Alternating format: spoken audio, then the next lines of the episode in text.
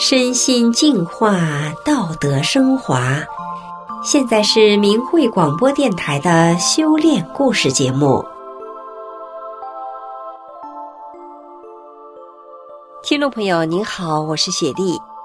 今天和大家分享的故事是发生在楼道里的故事。故事的主人公利明出生在山东。他和先生在居住的小区内楼道里自费修路、安装窗子、修门锁，迎来邻居的佩服与敬重。为什么利明夫妇的行为这么与众不同呢？让我们一起来听听他的故事。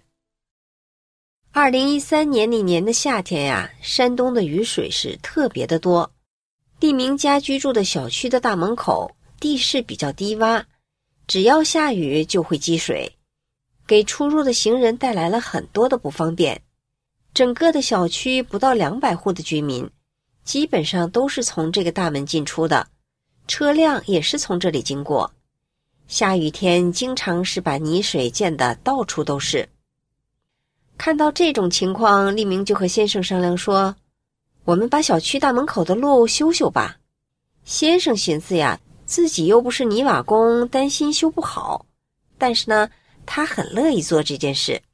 结果没隔几天，小叔子来他们家了。这小叔子啊，是专门搞建筑的。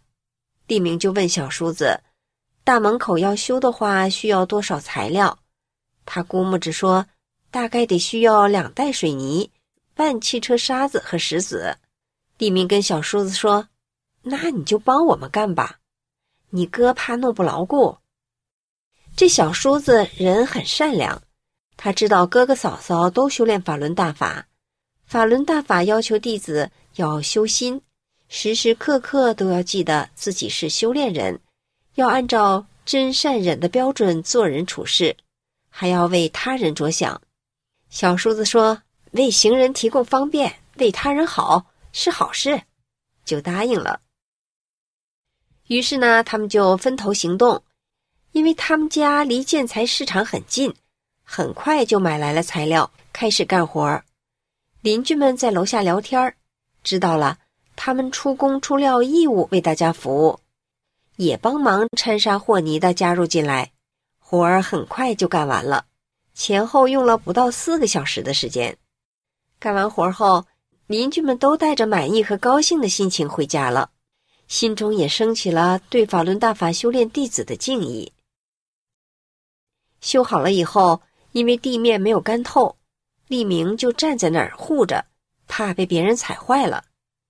这时候，邻居修车的大哥刚好收摊回家，一看他在这守着，地面修的那么平整，就感慨的对利明说：“好人轻十斤，坏人长十斤。”这是山东的方言。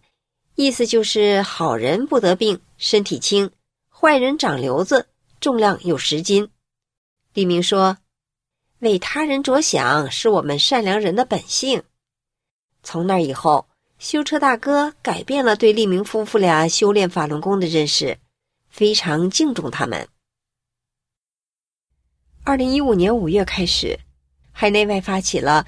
以法轮大法学员为主体的大规模控告前中国国家主席江泽民迫害亿万法轮大法学员所犯的罪行，并向最高法院和最高检察院提交诉状。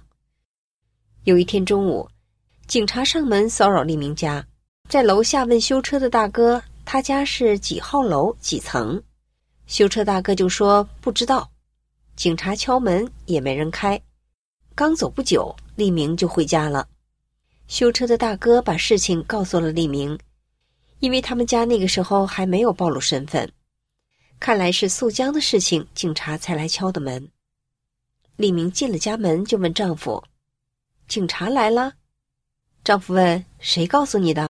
利明说：“楼下的大哥。”利明又问了家里的一些情况后，接着就下楼去跟修车的大哥说：“你今天保护了法轮大法的修炼弟子。”你会得福报的，修车大哥说：“好的。”一旁的邻居妹子也接话说：“你家来生人，我都不告诉他。”从那以后啊，楼下的邻居都能很自觉地保护他们，更不配合骚扰的警察。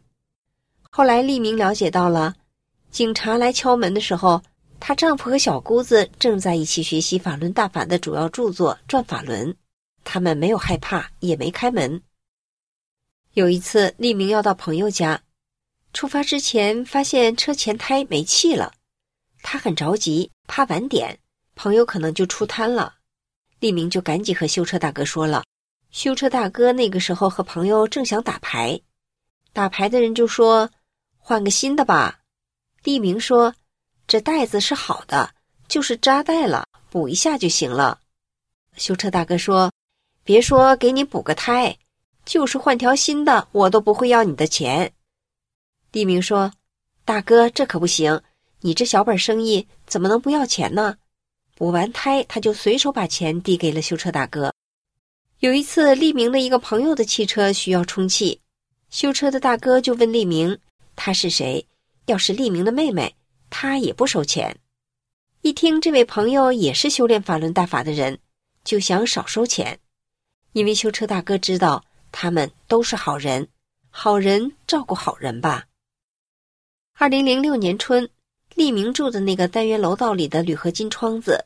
从一楼到六楼都被偷走了一扇，很多年来都没人管，弄得整个楼道里是一遇到刮风就脏，一到冬天就冷。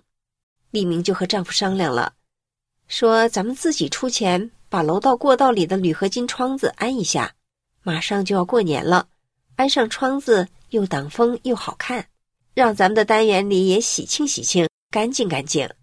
丈夫说行。接着，利明就出去找安门窗的师傅，找到之后，她的丈夫就和安门窗的师傅说：“你能不能少收点费啊？因为这个窗子被偷走之后，这些年一直没有人管，今天是我们自己出钱安窗子。”师傅一听是这种情况，就说：“现在哪还有你们这种好人呐？手工费也不收了，只收材料费，算是帮忙。”丈夫就跟门窗师傅说。他们夫妻是修炼法轮大法的，修炼的人要提高心性，要当个有善心的人。师傅就明白了，修法轮大法的人为什么要这么做。最后定下了一个窗户四十元，一共六层六个窗户两百四十元。楼道里的邻居发现了新安的窗子之后，都非常感动，很佩服法轮大法弟子的所作所为。单元大门的锁一共坏了两次。也都是利明买的锁，再根据每家每户的需要配好了足够用的钥匙，挨家挨户的给送去，邻居们都非常的感谢。利明家楼下一家是三代人，男主人快七十岁了，之前身体一直不好。利明告诉他，法轮大法是被迫害的，建议他退出中共的党团少先队。退了之后，男主人精神起来了。也很健康，他的妻子虽然没有文化，但是很认同法轮大法的法理，常常诚心敬念九字真言：“法轮大法好，真善人好。”后来他的糖尿病也大大的好转了，又能干家务活了。在这之前，对他来讲都是不敢想的事。他的女婿是中共党员，也同意退出共产党，之后生意变得红火起来了。而他的女儿自从退出中共的党团少先队之后，工作一直很顺利，人也越来越漂亮了。有一位邻居的外孙女读小学三年级，有一次在酒宴上，饮料喝多了就喊肚子疼，正好立明在旁边，就教他念九字真言：“法轮大法好，真善人好。”他接着念，很快就好了。过一会儿，他吃着吃着饭又忘了，就对利明说：“姥姥，那口诀怎么念来着？”利明笑着说：“这不叫口诀，这是救命的九字真言，诚心静念对身体好，对学习也好。记住，法轮大法好，真善人好啊！现在中共瘟疫、武汉肺炎很严重。”三月二十号，利明又上邻居家给他们送了《疫情周刊》小册子，还再次叮嘱他们全家常念九字真言：“法轮大法好，真善人好，告诉他们疫情说不准什么时候还会爆发的，绝不能掉以轻心。他们全家都很感动，这些年来也是一直默默的支持李明家，保护他们。住在一楼的是一位大娘，成为邻居之后，每年初一，李明都去给他家拜年。二零一八年初一那天下午，李明去拜年的时候，正赶上他的小儿子也在那儿。说了几句年话之后，李明就说：“大娘啊，我们住在一个楼道里，那不是我们有缘分吗？我要不告诉你法轮大法好，我都对不住您呐。法轮大法是教人向善的高德大法，而且对祛病健身有奇效。”退出中国共产党后，还能居家保平安，你说这该多好啊！当时立明的念头很正，诚心祝愿大娘好。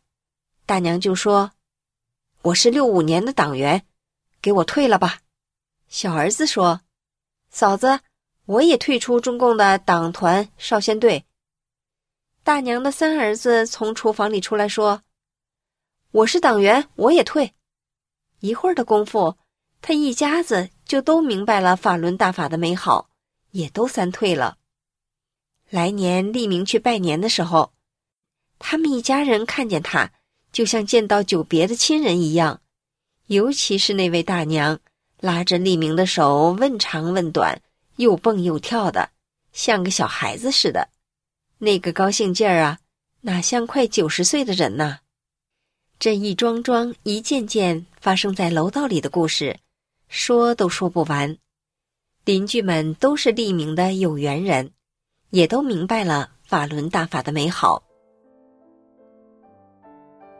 远亲不如近邻，在日常生活中，地明和丈夫努力的修好自己，与邻里和睦相处，在小区里播散着法轮大法真善忍的种子。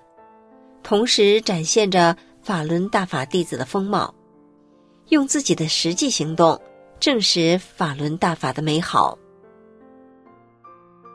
听众朋友，今天的故事就讲到这里，我是雪莉，感谢您的收听，我们下次节目再见。